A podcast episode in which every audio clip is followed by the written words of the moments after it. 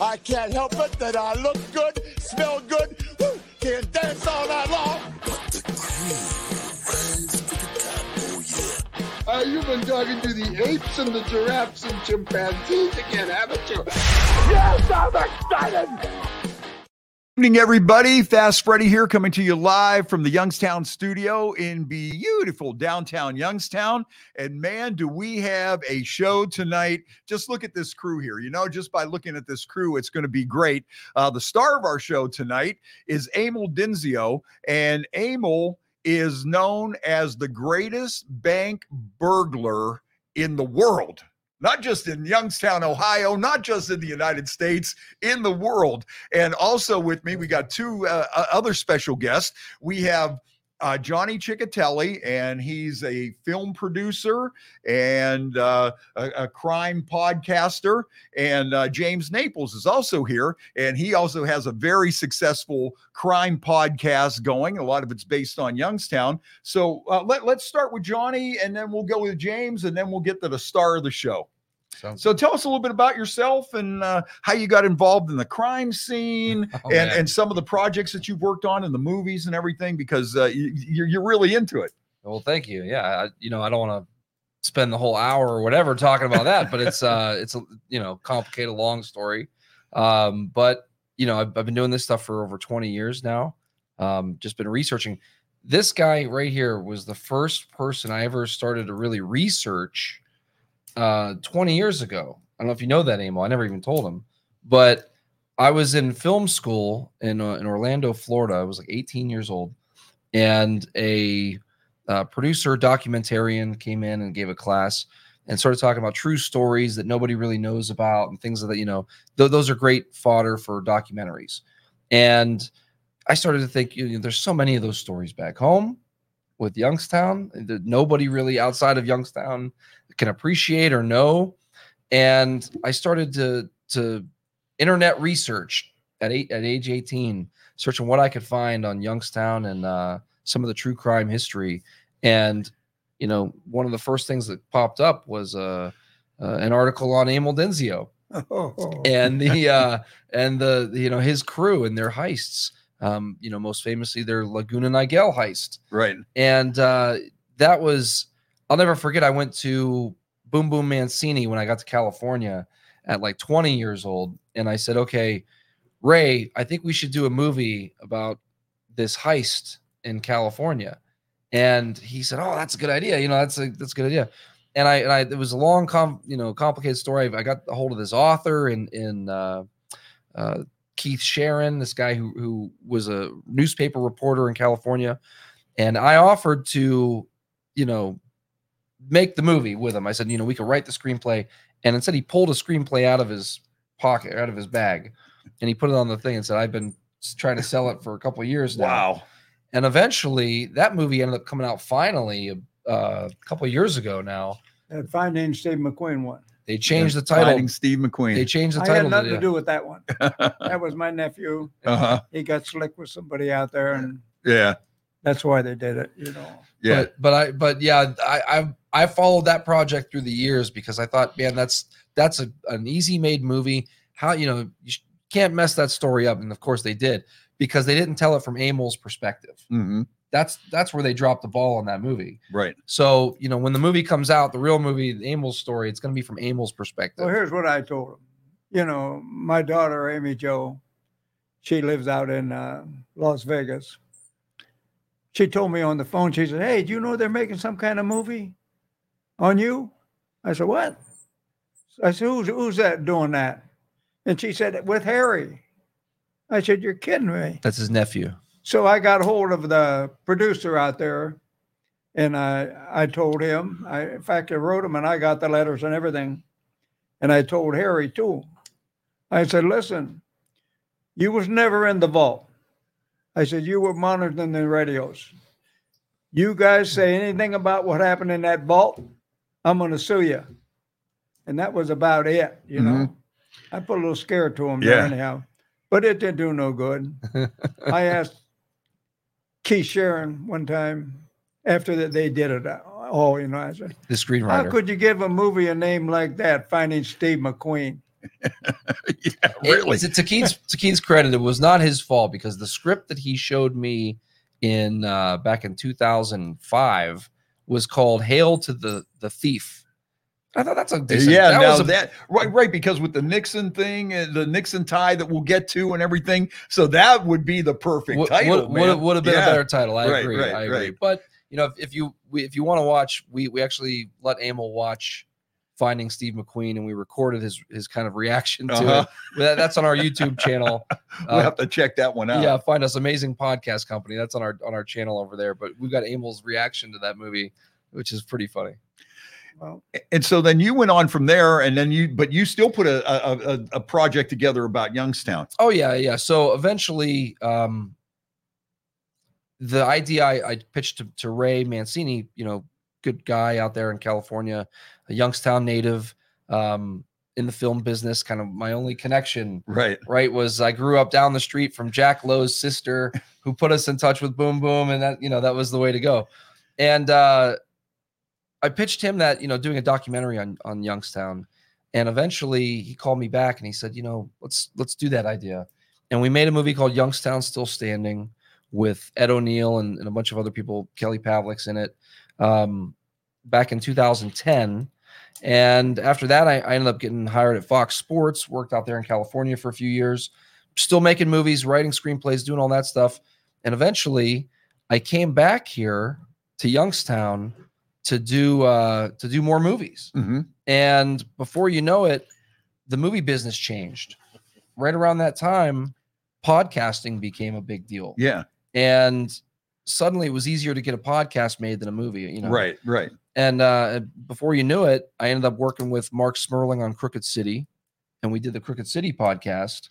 And you know, that's kind of where I even- eventually ended up meeting Amil through, and and uh, you know, and here we are, a couple years later. Now we're about to do our show, our February 9th at the Robins Theater. Yeah, that's going to be fun. Now, I, I- for people that are just joining us, I see uh, Jay Bird wants to know what's up tonight. For people that are just tuning in, uh, we have a great show here this evening. Uh, with me is two crime podcasters here. We've got Johnny Chechitelli, we've got James Naples, and we've got a man that many say is the greatest bank burglar of all time, Amil Denizio. And you're going to get a chance to meet Amil uh, at the Robins Theater coming up on uh, Friday night, right? That's this Friday, the 9th. Yes. And uh, so uh, we were just talking here a little bit with Johnny. Now, James, tell us a little bit about your podcast and some of the stuff that you got going on because you got some stuff really rocking and have been. You got a pretty big following. Yeah, so we've uh Johnny and I we met actually through work. Uh WKBN. I was a overnight photographer. He was a producer there. And uh everybody thought we had already known each other because we were both big into into Yeah. the mob history and all that kind of stuff. And he was just on the tail end of Crooked City. And I said, Hey, why don't we do something here with all this history we have here? Mhm. And so we decided to create a Facebook group called Youngstown Mob. And that thing's taken off. We're over 31,000 members now Right, right. you know uh and so me and him we've been doing the youngstown mob talk lives and just you know talking about mob history here in the valley and it's just taken off and you know it's opened up great things for us and uh you know allowed us to do this show with Amil which is awesome i'm excited about it so oh, yeah. uh you know everybody out there make sure you come out friday night robins theater and come see Amil. it's going to be awesome Yeah, and make sure you check you follow you guys on Facebook too, because Yeah. you get into some spirited discussions on there sometimes. I some of the stuff that that gets said on that uh, it, it gets some people pissed off a little bit, and uh, yeah it's some- some interesting interesting conversations on there. absolutely sometimes you know johnny and i we got to kind of step in and kind of lower the tempo in the room but uh you know people they you know once we get in there and say hey you know let's Yeah. calm this down a little bit they're usually pretty good Right, about it we right, don't have right. too many problems So they could check that out. And the name of that again is youngstown mob it's the facebook group Right. and then we also run the pittsburgh mob facebook group Oh, as well okay. so they can get uh, two for one there awesome, awesome. Now let's get to Amil. Now, Amil, you weren't in the mob, were you? You you were No, just uh, no. your own guy, right? no, I just knew a few of them. hmm I would imagine in that line of work that you're going to come across some guys that. Well, like Lenny Strollo, Mhm. I knew him since I was 13 years old. My dad had the place there at the Calla Road, at 165 there. And the, then they closed the lake off and stopped all the traffic coming out of uh, Bessemer, Pennsylvania. And that's when the restaurant went down. hmm But Briar Hill Jimmy, and there was a sheriff, I forget his name. But anyhow, they had good connections. And he had the one armed bandits in the back room. I was just a young kid. Lenny Strollo would come to fix the gambling bingos and all that. And if the rolls were short a few pennies, he'd give me the rolls right to the back room and, and run armed bandits down, right? Oh yeah. So I got to know him pretty good. And uh, over the years, we were robbing banks and we went into the stripping business. And actually, the banks put us in that business. Uh huh. You know, we didn't have no money. Right. We were just poor. Yeah. But then we start getting money. And when you start getting money, You want more money? and then you want more money. I always laugh. I always got to, you know, anybody listening out there who has no clue, strip mining. We're talking strip mining right, business. right, right. Yeah, right, right, right. well, see, So you got, yeah. Go ahead. strip mine, like we, we bought cases of dynamite with blue high wall, you know, we're stripping Uh-huh. coal. So we could buy dynamite and ammonium nitrate, which, you know, it takes dynamite to set that off. It takes a hell of a push. But anyhow, well, when I, I wrote a book, okay, inside the vault, Right. and uh, I explain all this in the book, how we got to where we are. And we just found it was so easy to do. In fact, I had uh, my sister, she worked at Isaly's in the Boardman Plaza. And uh, I would take her to work. I was 16 years old. Yeah. When we started robbing the banks too. But I'd take her to work because she did, worked at Isaly's. She was 15, year under me, right? So I'm sitting there in the parking lot one time and I pulled in. I see this guy in the Mahoning Bank. He's down in the window there pulling all these bags out of a night drop outside. So I went back and I told my brother, I said, eh, piss on robbing banks.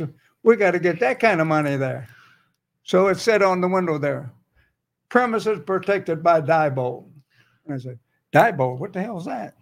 we didn't know nothing, right? Yeah. ordinary telephone book, we find Diebold in Canton, Ohio. So we made a trip there Okay. at night. And This is my favorite part of the story. is Getting, getting just if you want to learn how to get beat a Diebold system, you go down to Canton. that's where we went. So there's different buildings around there. First building we went in, we could see there was safes. Like uh, you seen them big safes in Kroger's, Yeah. the big round doors on them, Right. different stages of assembly, you know. Some of the doors laying there. Oh, also, you went to the factory. Yeah, Right there back- oh, Okay. Oh, so you're watching how they put these things together. You're Yeah. okay. So you broke in here? Is that you snuck in? Well, you didn't have to break in. Oh, went over a fence, right? oh, okay. There was a guard shack there. Yeah. He didn't even move out of there. He just stayed there. And these are the guys that are in charge of the so-called the security for all these banks and stuff. And you can just walk in their plant practically. Well, we didn't go in the main office. Yeah, where the, where right. the big boys are. yeah. We're just out there in the yard. Yeah. Yeah. So we see this round door. It's about a 24 inch, I think. They're real thick and heavy. That's what they had on the the night deposits. So we used a little two wheeler and we stole that door. That door weighed three, four hundred pounds. It's heavy duty. It's thick. And so you guys We- robbed the company that made the safes yeah, and the alarms. the round door. okay. We took- Now you know what? That's some sharp thinking. I got to tell you. To me, that that's like genius. I don't think they expected it. Yeah, Yeah, definitely not. Okay, When- so continue on. I don't want to interrupt that you here. door, how heavy it is and how big it is, and that's what they had on them nut drops, so nobody could, you know, take them. So we had to learn about that, and so we took that home. That didn't take long. Now we have to find out about the alarm system. So we made another trip back to Diebold, and for the alarm system. And I, this is the truth.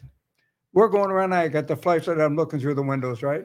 I look in there and I see this one room, and it's about a two foot by three foot or something. And I see all the stuff on it. I said, that looks like probably an alarm board. You know, it was for workers to train them. So went in that building, looked around, sure enough, they even had wires running to a night drop. They had a phone, night drop there, had wires running to it. They had it all set up to train train them guys. So we just took the whole board. took the whole board out of there. well, their training program must have worked pretty well Yeah. because it was. Uh, See, I wonder what the next the next day or the next week when they these guys come in and they see that all their stuff is They- gone. they knew what what got would they think? Yeah. So then I took it to a friend of ours that knew electronics, and we didn't know nothing. We didn't know what's happening. yeah. Right away, he started running his head. He had he was a smart guy, so he came right out with it. He told us how it's working and everything. so that's how we wind up building. Which in my book, we called it the Boss Man because it did it. You know, Yeah. the boss. Yeah. Yeah. You'll be able. To. Are, will the boss man be at the show, Amil? The what? Will the boss man be at the show? No, the boss man is gone. But there's another one I'm going to bring there. It took down ADT, ADT lines back in them days. Yeah. This murdered ADT. Uh-huh. And ADT was a pretty good alarm, Right. Right. but it was good because nobody knew what was happening. But This, we'll get into all the the nitty gritty of the, um, you know, how to beat the alarms, how to get you know, Right. get past. We'll get Right. into all that on our show on. Uh, yeah, we don't want to give too much away. We want you to buy the Well- book. We want you to come out to the show because it's going to be a lot more in depth than just our conversation here And tonight. we're calling it a master class with a master burglar. So it's like he's gonna he's gonna he'll teach you everybody how he did it back in the day. And, But- and plus, we're going to have some Q and A with them, you know, after the show. Right, so right. be Right. able to Now, now, questions. so now that you, you come in there with the boss man and he shows you how to do this, so now you got to make him a part of the crew, right? He's in on it because, I- it- it- or or did he just, or was man- he just was the boss man just he showed you and that was it and didn't no, no, no. didn't want to cut or Tell him what the boss man is. The boss man, it's a little complicated. Uh huh. I mean, to even operate, Yeah. It's a you got to box. find Oh, oh, the, the you, you nicknamed the boss man is the is the the okay. see. I got a little a little it, off it off there. bypassed the alarm. Oh, okay. It But but like the guy that that you took it to that, that showed you the I always electronics. gave him percentage of money. Okay, I I, He- I was he wondering. built he built the boss I man took good care. Oh, for, for for Amil, and, and so Amil went to his buddy the the the electronics expert, and they built uh, after studying the oh, system. to override Yes. the thing. and then that so, was oh, that so was you, what they you, used. you, okay, I was a little confused here. So you Yeah. took the thing from from Diebold, you stole their alarm like control panel or whatever, Right. and then you took it out to this guy, and this guy says, "Here's how we're going to hook this the boss man up to it to override it." Right. Okay, I Here's how follow you now. Okay, The main control box in banks with, with vaults is inside the vault. The only thing coming out of there is wires, telephone wires. You got to get into telephone wires, sort them out, which is easy. A little five dollar amplifier does that because it's a ticking. It's ticking like your heart. Uh-huh. It was about 18 pulses a second, I think, as I remember, 16, 18 pulses a second. But it could drop some and the alarm wouldn't go off unless you made a dead kit. So that's what the boss man took care of. I see. So- okay, I'm following you now. Yeah. So once you find the wires you want, you got to hook onto them. Then you take it away from the building, clear in the woods wherever you want to go, 300 feet, 400, it don't matter. And that's where you actually flip the switch on the boss man, which then takes care of the alarm coming out of the bank. Wow. Use a double pole switch. It's the, the alarm is stopped at the double pole. When you flip your switch, it cuts that out. Yours is in there automatic because you're producing the same thing, 18 pulses a second, Wow. and you're going to get your money. Damn. Okay, so you figure this out. Now, did, did you practice on this beforehand, Oh or yeah. I- you- so you had this like set up, Yeah. and then then when did you pull your first heist? When you just said, you know what, today's the day. This is what we're gonna do. Let's, you know, because if if I was you, I and and I'm sure you you probably had to be ecstatic that you guys figured this out. You you had to be like, here's the key to all this free money. It went pretty easy. It went pretty easy. Uh huh. So so how did this first one go down? When did you finally decide like, all right, we got to try this. We got to make it happen. Yeah. Well, we, we knew what happened because we had the control box too. Uh huh. I think we paid eight hundred dollars for it for an employee from Diebold. He's the one brought one out, Uh huh. and my friend in Canton actually bought the box from Diebold. It was the alarm just like in the vault. It was perfect. Wow. So we knew what we were doing. Yeah. And when we start busting into the vaults, we had the dynamite because we bought cases of it. Yeah. We experimented at the mine first. We knew what we were doing. Uh huh. First bank vault we got, I ain't gonna tell you where it's at, Okay. but first bank vault we got, it went down like a clock. You hear it just like that, and the holes through it. I'll tell you something else. Did you ever watch the movie Heat? Yeah. Yeah. Heat, where they put water in the safe and blew it apart? Yeah. You know where they got that from? Me. No kidding. They had to, because nobody ever did that kind of stuff. Was that heat or was that the score? I'm trying to remember. Which one ever was. yeah. Yeah. Yeah. Put the water in there. They had to get that from the FBI or something, probably, you know. Right. But Amil was Somebody the did a little research into trick. we, Yeah.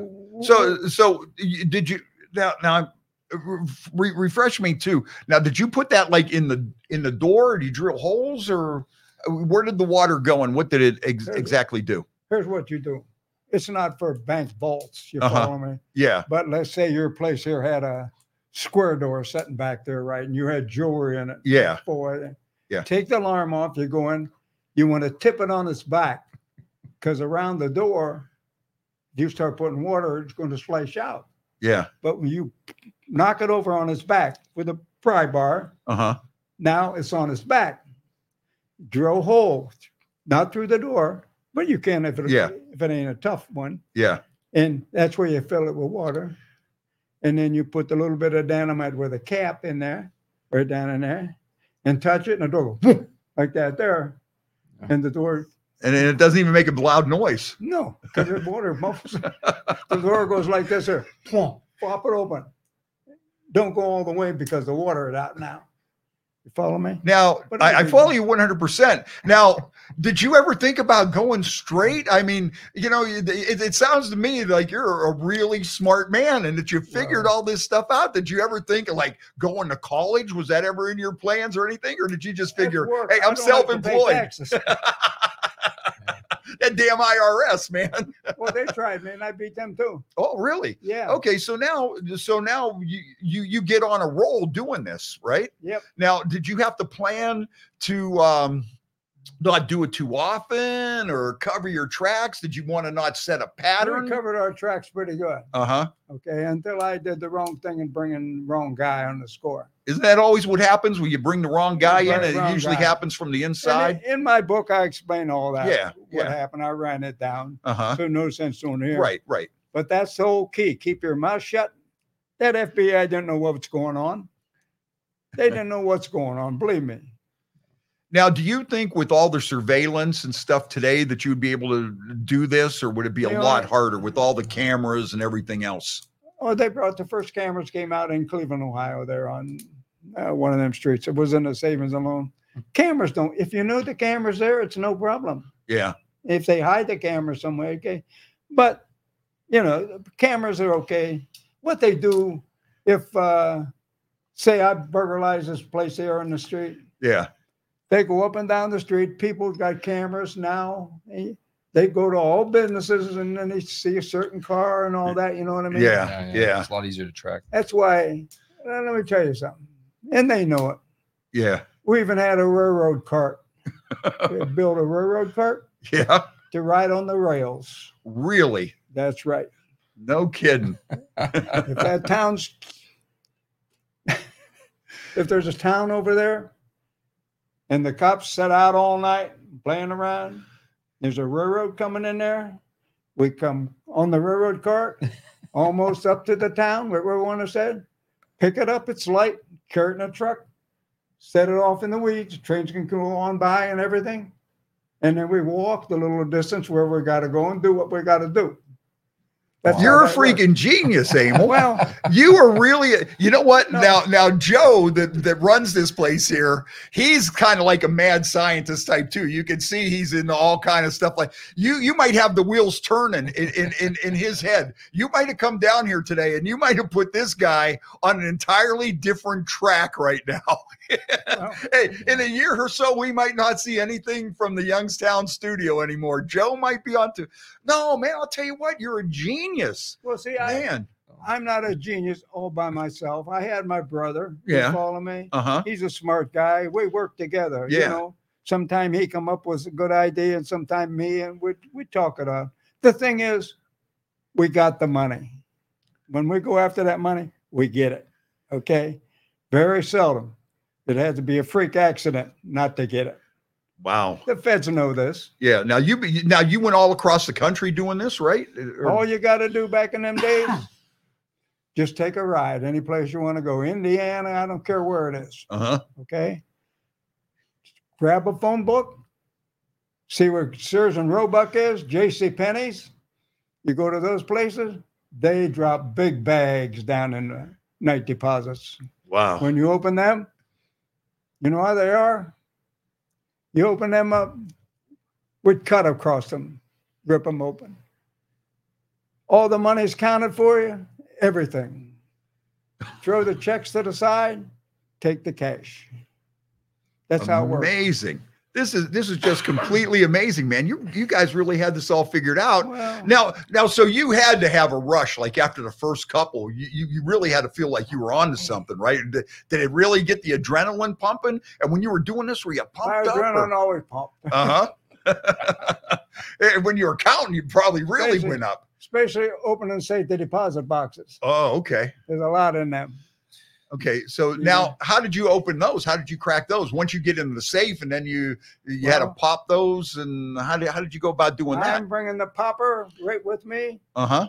to the show. Yeah. Oh, you got the popper with Right. you? Anybody can buy one. really? Anybody Oh, can buy one. Now, now Did- this is worth the price of a ticket right here. You know? You know what's great is is you know he was 16 when he started doing this. So to me, as a storyteller, well, I think of like uh Catch Me If You Can. Remember that movie? Yeah. Frank Abagnale, right? There, there's a story about a guy who just as a young man, you know, went on this life and like you said, if you if if Amo would have went straight, he could have, you know, been a CEO or whatever. Right. He was a very smart guy, very smart. then I'd have went to jail. yeah, those are the guys that get arrested, right? Yeah, there you go.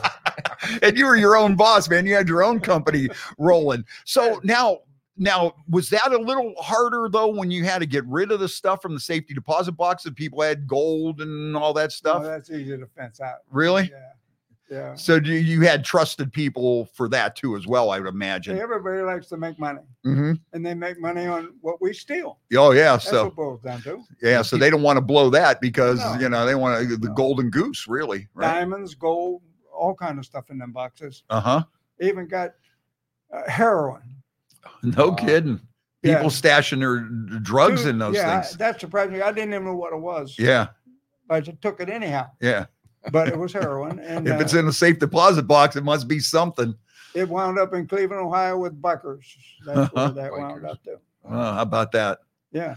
I Yeah. forget what we got for it, but Yeah, you got something. they were the bankers. Yeah. My friend up there, Butchie Sestorino, he knew him because they come to the barboot game and all that. But Butchie was his his his like he just mentioned. You know, he played Barboot and he had a, contacts with this guy up in Cleveland, mob connected guy. It was through him that the tip came through for the Laguna Niguel heist, the the Richard Nixon tip, right? That's how it happened. Wow. That that that's just amazing, man. And uh, so you're just uh, you know, And it, real quick, if anybody doesn't know that story of it, by the way, the Laguna Niguel heist is kind of what that movie Finding Steve McQueen was about, and and you know it's the big one that Amils kind of uh, and, and his crew would became famous for, but that was a tip that came through from the the someone in the Teamsters that Jimmy Hoffa had given President Nixon some some uh, some slush funds. Let's put it that way. Yeah. Um, and if you know, Jimmy Hoffa had been um, No, imp- here's what imprisoned, and, he- and he and he and he Here's got his pardon. Here's what happened on that. Jimmy Hoffa, he got convicted and he wanted a pardon, and Nixon was the president of the United States at that time. So Jimmy Hoffa paid $3 million. That's what I'm told, okay, to get to Nixon. And it adds up to a lot more money than that if you Mhm. want to get back like these people that investigated it later, the boys in Washington D.C. and all that. But anyhow, and but he made it. So wait, I'm telling too much. You know, they got to read the book. Yeah, yeah, yeah, Yeah. yeah. I'm just trying to set up the general heist. Yeah. for So people the, the general heist is you get a tip from somebody that had inside information on Jimmy Hoffa and that he had paid off Nixon and you knew where this money was from this slush fund is pretty much what we need to know Supposed there. be- Now, how be- you got in there and all that, that's, you know, the, the- we could read that part in the book, but um, inside the vault. inside, Inside the, the vault. vault. Now that, now that's incredible. So now when, when these things were going on now, Well, let me finish. oh, one thing okay. first. Yes, yes, yes. I would have never wrote the book inside the vault if the FBI didn't go to my home in Mill Creek by Mill Creek Park and stole my fingerprint. They went in my detached garage and I got them dead on that. Page 144 in my book shows everything the FBI stole out of my garage. They gave me that piece of paper on their own under the Freedom of Information Act when I applied for records. Now, that's a big mess up for them, but that's their document. And what they did, they went in my garage, FBI agents, they lived in my neighbor's house. A neighbor that owed me $1,800. Nice guy. But they lived in that house, a single house, right across the street from my house. They watching me at my house. No question, that's why they were there. And this gets back to the, well, I'm jumping way ahead here. Yeah. The Lordstown Bank. I also burglarized the Lordstown Bank. Close to home. Yeah. and on the Lordstown Bank, when you read my book, you'll see what actually happened. There, there was half a million dollars or four- 450,000, something like that. But by that time, because somebody tried to burglarize a bank in Warren, it wasn't us. Uh huh. It was a nut drop, probably one of them thieves from around Youngstown. And they set the alarm off. So Diebold changes their pulse count on their uh, pulsar. Oh. They made it more sensitive. So when I strung the wire on Lordstown and then I flipped the switch, my radio man was across the road. He said, a call just came through. He said, alarm drop, alarm drop. Get out of there. Well, we were out of there already, clear Yeah. back in the woods with the with the alarm box. So we just we just stood still right by the alarm box and watched. Pretty soon, two cruisers pulled up. One cruiser pulled up, and then another one pulled up. They shine their light in the doors and everything, looking around. You can hear them talking on a walkie-talkie because we got the scanner on. We can hear Yeah. them like they. Yeah. And he says, so the they said, wait, we got to call the president of the bank. So they call the president of the bank, and the president of the bank tells them, "Is the outside bell ringing?" Because it was an outside bell. Yeah. So they look, they look up at the outside bell. We were, we're watching. And you're you're hearing all this. You're standing Yeah, right we're there. watching them. We, we watch right Oh, and they said, "No, and it's not That takes some nerve. He said, "Well, it's a false alarm. We'll uh, see him in the morning." But they didn't know we had put styrofoam in the in the in the alarm. The alarm was The bell, dead. Yeah. it was just funny.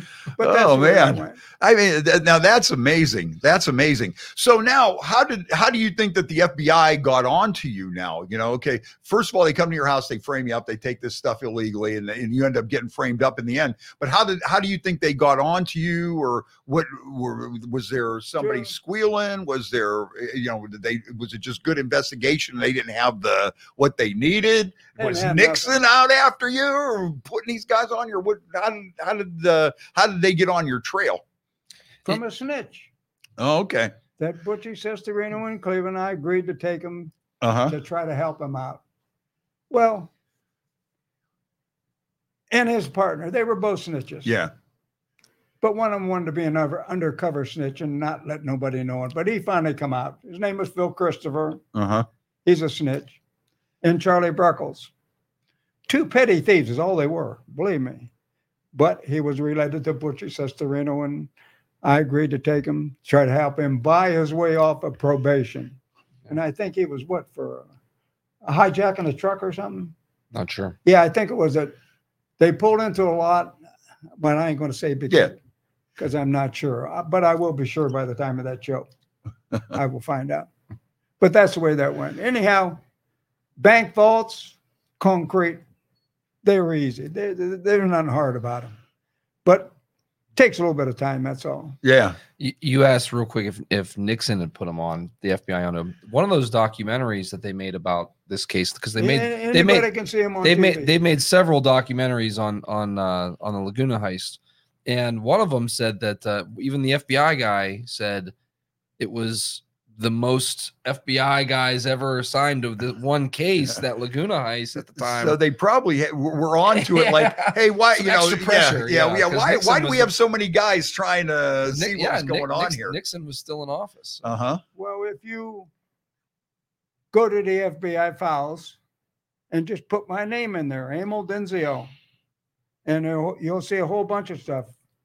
Even that reporter you're talking about out there, he did the one on masterminds. You will see these. You can actually see them on the television to review them. And when we do this, uh, the show out here, I'm going to be handing that stuff out, and I made some easels too, and the easels will be put up there, Yeah. and you will see what the FBI had to do to get me. Not that I'm a genius. I'm not no genius. I don't claim to be one, but it was just that easy to steal money in them days.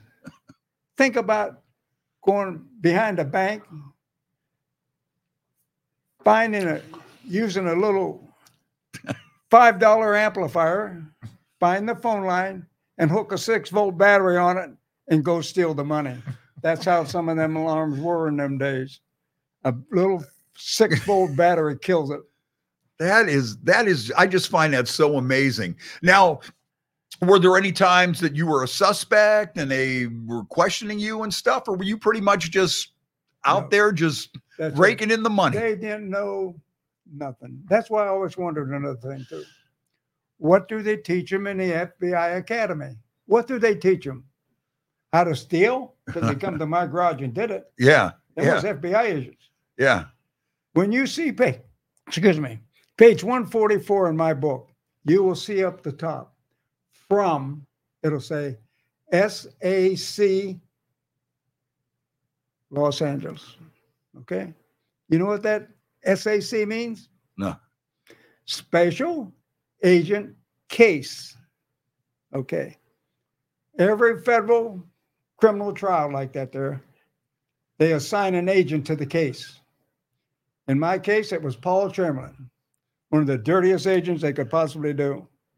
And that's all on my board when we go up there Paul, yeah, Paul is uh, in some of those documentaries as well, and you know, Yeah. there's gives You'll his, see his him point on of view in there too. So you were also very meticulous about not leaving any clues at the scene, anything like that. You were out of sight, never You, you did. You did. never dropped the glove or now did you wear gloves this whole time too? Yep. You know, no no fingerprints. Put them in your pocket. Uh-huh. He did tell me that you know they wore the masks too and they Yeah. sweat so much that if today he said there'd be you know if they did dna back then Oh, then yeah, they the would have caught him quick Well, you know, Now, were you cool and calm when you were doing these, or were you "We gotta get this done? And oh you yeah, know, well, we knew we had monitors on. You know, we knew Uh-huh. what the cops were doing. yeah, yeah. We, we knew all that all the time. Like uh, Harry, my nephew, in that Laguna Heist, hmm we had an apartment there, and he was there, and he was in touch with us all the time. lookout Yeah, it, it was nothing to it. My brother-in-law, Chuck Mulligan, he'd be on a hillside there, looking at the whole thing. It, really, it, it was a sitting duck. Uh huh. You know, most of them are that we do. And probably the smaller towns were probably really easy, huh? Oh yeah, but you don't get the money. Oh, oh, oh you oh oh, towns. oh, You oh so like you said, you got to go where there's a Sears and a Penney's and this and that. Where what they do to most of them night drops, they're in the front by the front window in the front, so Yeah. you could use them. Yeah. They'll have a mirror inside for the cops to take a look in that mirror and it'll be sh- that shining down at the door of the night drop because we drilled it open from inside. So that's what they have. But when you got an outside man watching for you, and they said, we always would say, Mother, Yeah. Mother's coming by, Mother's coming by, you know, we just get back. The mirror's looking down there like that there. They drive by. It's like the I don't cop, the cops are coming. At the mirror. Now that had to take nerves of steel, huh? You're inside this bank and Well, there's we a had cop hole. car. We had a hole to go out if we needed it. Yeah. oh, you get out of there pretty quick. yeah, the question about like the adrenaline and that that kind of thing. It's you know, you, Amil when he started off as a young man at 16, they went into these places with a gun and hold stick him up. Yeah. Yeah, right, Normally, right. That's Yeah. that's a lot different. They they realized that that wasn't what they wanted to do. Instead, Yeah. they started doing these these burglaries, these heists where at night where there's nobody in there. So you know he could be more relaxed while he Mhm. did it, and they had it under control where they controlled the situation. So it's a much different dynamic. Yeah, I could I could see it. That's that that would probably be the way to go because you don't know if somebody's going to shoot you or now that's when you start getting you know eyewitnesses. Then you start getting cars and getaway cars and you start adding all kinds of clues to that. And then you know what happens if something goes wrong and you end up shooting somebody or somebody gets shot. Now you're really in trouble. Well, Plus, there was more money, right, Amil? yeah. When more you, money in the vaults. vault than there is in the teller when, when we were heisting them banks, we did it so fast you would never believe it. no kidding. Yeah, we'd never believe it. I was really in shape. Yeah. Yeah. Well, you're still in good shape. How Yeah, old are you? I you? was really in shape. You right know. now I'm 87. 87 and look Yeah. at this guy man i mean he's slim he's trim he's in good shape he's and he's still smart as a whip man i mean you know i mean this guy's out telling all these stories and writing books and When I come everything through the door, my brother's right behind me with a sawed off. Right there, like that, there, nobody moved. I uh-huh. tell him, hit the floor. I bail right up over the counter. Head cashier, that's the one you want to get first. It's Yes. right by the bowl. Uh-huh. It's got the deep drawers, hundred dollar bills down in there, fifties. and That's the main one. You do like this with the money. If it don't bend, throw it on the floor because that's the oh. one that has the red dye yeah and the yeah gas. Just Yeah. do this. Yeah. You tell immediately, just throw it on the floor. And you go in. That's it. you know, there's a question. I see somebody on there. They said, you know, why would you promote this stuff? Right. yeah So I I- I just want to you know respond to that real quick and say, listen, you know, there's these are the things people make movies out of. There's so many movies you've seen about bank robbers and bank heists. It's one of the most prevailing genres, subgenres of film and entertainment, right? right People are fascinated with this stuff, right? So, you know, how often are you going to get A- Amil served his time? Amil did a lot of time behind bars, right? How, how many years did you do? we're going to get together on that too. how, how many? How many? How real quick? I've been in jail 35 years. 35 years of his life. So Amil's paid the price. Amil's done his time. How many times are you going to be able to talk to somebody who's who's lived that life, who can tell that story now that you know it's in the rear view, right? And and everything's been you know ha- what happened happened. Jimmy and I we do these podcasts about m- the mob history, and we answer a lot of the same questions. You know, right? Mhm. why do you guys talk about this stuff Th- those kind of things it's history it's this stuff happened and it's also just happens to be fascinating i'm sorry Oh, it But- is. yeah. It is. I mean, and then I mean, when you look at all the mob movies and the Sopranos and all this stuff is fascinating, and it even goes back further to Jesse James and Bonnie and Clyde and every. You know, there's a, this is just like human nature that people find this stuff fascinating. Like this story here, th- this is the only place you're going to hear this from this man right here. yeah It and, and it's just so amazing that here's this kid out in Goshen, you know, and uh, gets a job at a strip mine and figures this all out. And I mean, who would have thought to go to Diebold and break into their into their company? I mean, the to ballsy me, move Yeah, definitely. Good move. I thought so too. Well, you know, the other thing too is, you know, there's not a lot of these guys left like this. right? Yes. I mean, Yes. Youngstown in this area and, and the history that this area has, he's a Youngstown legend, right? Right. There's not too many of them left. No. So when you get the chance to talk to these people and hear these stories, you take the chance because you may never get them again, right? So Absolutely. you take them when you can get them. it's, Absolutely. it's also a different era we're not saying anything you know nobody should go out and try to rob a bank today you'd be a fool yeah. with with the kind of you know it's, it's a different era the with security and everything else. Like Amil was saying, back then they had they had no security. People weren't trying to you know, do do bank jobs back then. So it was very easy for Amil and these guys to to figure it out and get through. Not very, you know, popping the back latch of a of a bank door Oh, when you were 16 that's not how it is anymore so don't Right. don't go out and try to commit any any of these burglaries guys This- I- And- we do not recommend those that- and you know what? With all the plastic too, you would probably imagine that there's not as much money in these Oh, banks as there banks used to today be. is no good at all. No good. You know, everybody's Safety using deposit plastic boxes for would be everything. Okay, you don't know. Yeah. Everything's direct deposit and everything. There's no money. There's no money. You'd starve. If you Yeah, were any, to- anytime you go to a bank now, if you want like more than five grand cash, Yeah. you got to make an appointment and come back because they don't Well, have, they they don't got no keep money. that kind of money on hand. Right, right, you right. got no money. Yeah. So, and that's another thing too. This is a bygone era, and this Yeah. is I I personally find this fascinating. I think this is fascinating. I think all the stories. I think stories about the mob in Youngstown and Lenny Strollo and everybody. I think those stories. It, there's just that certain amount of interest in it. It's not like you're, you know, oh, okay, yeah, you know, like, like I, it, I'm, I'm sure nobody's sitting here watching this podcast going, "Hey, I think I'm going to go be a bank robber." You uh, know? I wouldn't advise it yeah. I'll tell you what's funny. So when I was growing up as a kid, I always wanted to be, of course, like my uncle Joe. He wanted to be in the mob and all Right. that. And I tried. I tried my hand at being a criminal, and it didn't fare out too well. So I went the other way. Thank God. Yeah. Uh, but you know, it's it's just a fascinating history. And like Amil says, you know, you can't even trust law enforcement. Like he had, you know, he had the Fed setting him up. You Mhm. know, we had, you know, we had feds on the payroll here in Youngstown that would that would do those same kind of things, right? so it's it's it's not a far fetch to believe that the feds aren't capable of it, right? Oh, not at all. it, Yes. Oh, yeah. you know, Yeah. I'm going to tell you something. And this is so simple. What the bank and Laguna Niguel had on it. It's not even an alarm. It's what it's called the theory of the McCulloh loop. Okay? That's what it is. You can pick up your phone right now, ask them about the McCulloh loop. The color loop is just like your place here.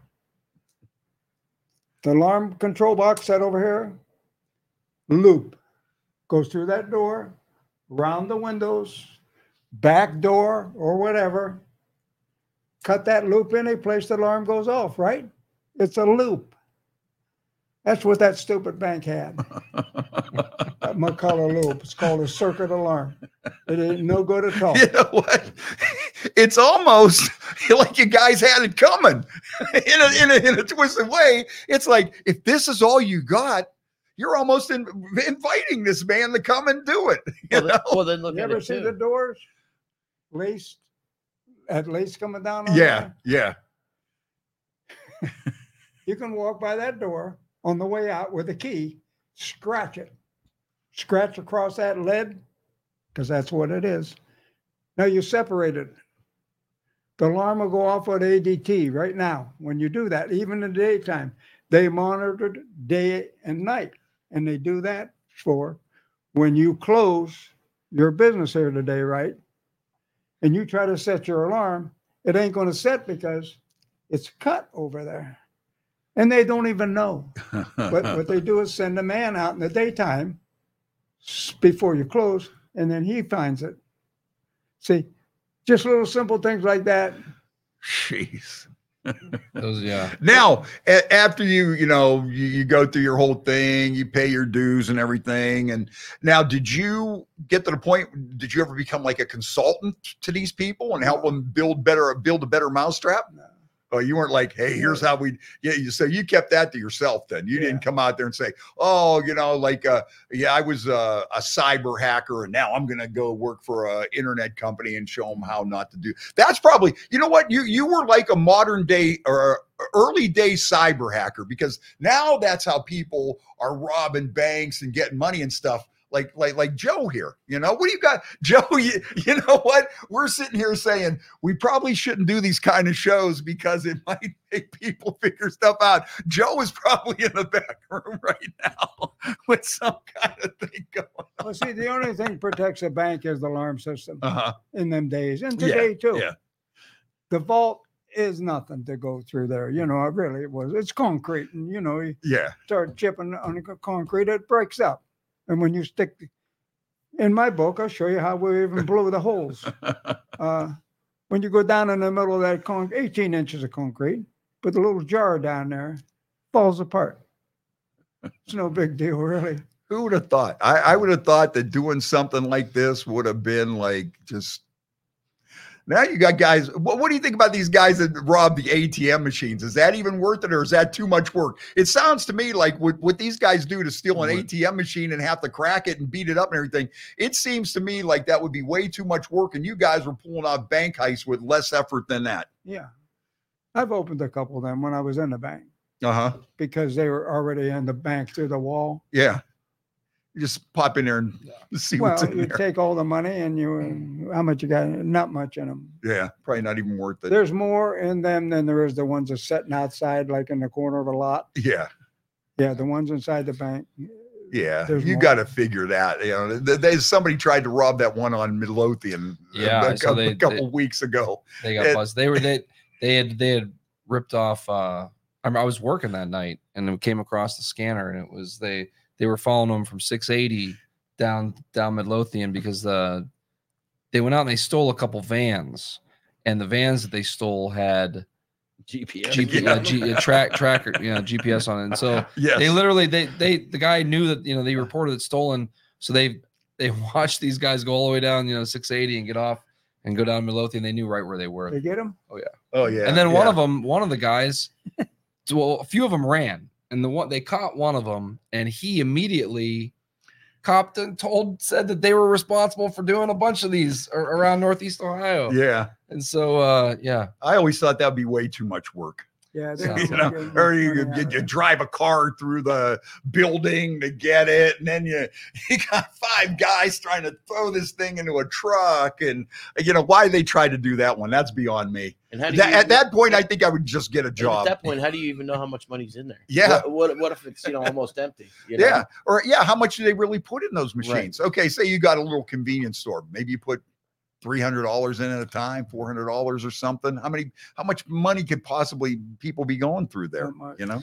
Well, one yeah. of the one of the things that shocked me when didn't shock me, but it was it was fascinating to learn through all the research that I've done was the Youngstown had, you know, a lot of thieves, a lot of guys who went out and did heists of grocery stores, department stores. Amil and his crew, they went big. They did. They were the only guys doing banks, right? Bank vaults. There was nobody else doing bank vaults.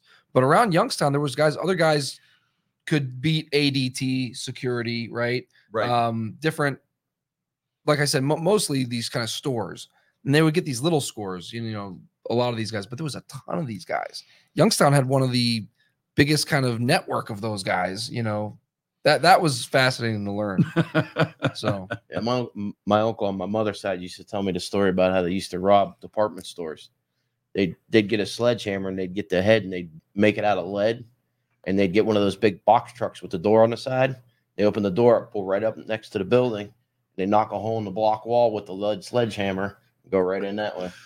oh yeah, they used to do that everywhere, man. Just Yeah. bust a hole in the wall and be gone in, in no Yeah. time flat, man. Yeah, yeah. And that, that's something we almost invented it. We might have not invented it in Youngstown, but boy, we sure perfected it, or we we sure popularized it. That's for sure. So that's that. That's just some some crazy stuff. So, Amil, was there one big heist you were planning after this one, or what was your like your next thing, or how far ahead did you plan these? And was there something you were thinking it was going to be bigger than this one that you did out in California? See, California wasn't the biggest we did. Oh, okay. It was big, but it wasn't the biggest. Uh huh. FBI knows it. Yeah. They know everything. Mm-hmm. When somebody robs a bank, even if he comes in through the top, any way you want to see it, go on the FBI files, go right down through there and you watch, right? Say you, you rob the bank by, you always come in the top. This goes right up to Washington, D.C. in the FBI files. Entry was made in this bank through the roof. Now, two months later, someone entries through the roof. That goes up there, right? Now they know they're accumulating. Or they went through the back, like you said, with a sledgehammer through the block. See, they keep track of all that. That's why you're going to see at the theater here Friday. My easels, what the FBI did in our case to grab us, okay? It's amazing. It's worth the price of the ticket just to see my easels, what they do, how they do it. Not only did they rob my garage, they took ordinary pictures because the camera overshot it and photographed something below it. So they tear it off, the picture bottom. Where's my attorneys?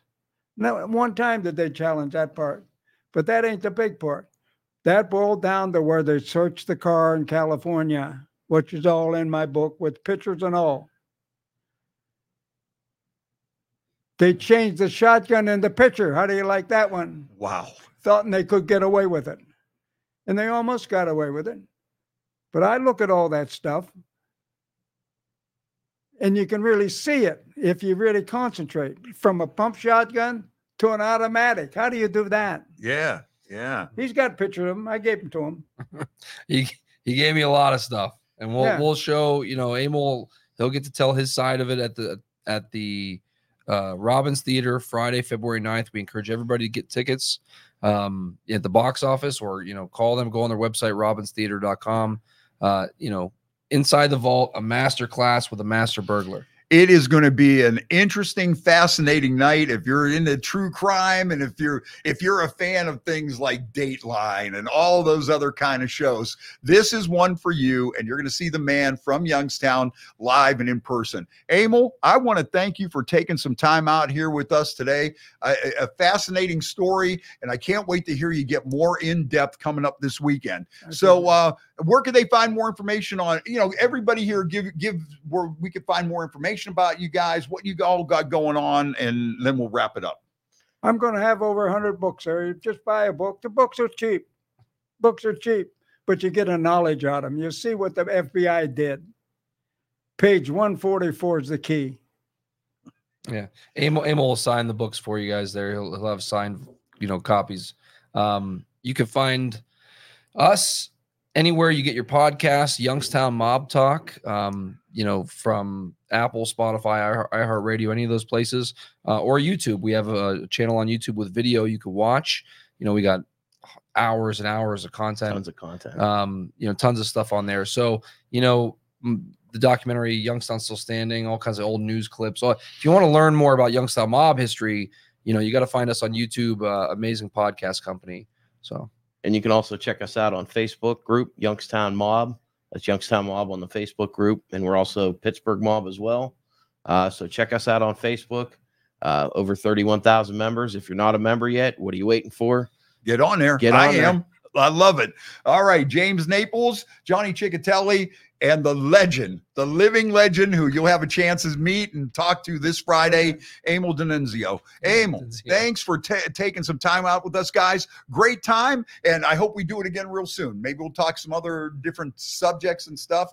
Once again, Amil, fascinating story. Guys, keep up the good work with what you do. People love it, and we're going to wrap things up. We want to thank our producer tonight, Joe Danier, for running the show, and we just want to thank everybody for tuning in. We'll see you next Monday night. Thank you for listening to this show on Youngstown Studio. This is original Youngstown content. Feel free to share our videos and tell your friends about us. Don't forget to subscribe to our YouTube channel and follow us on Facebook.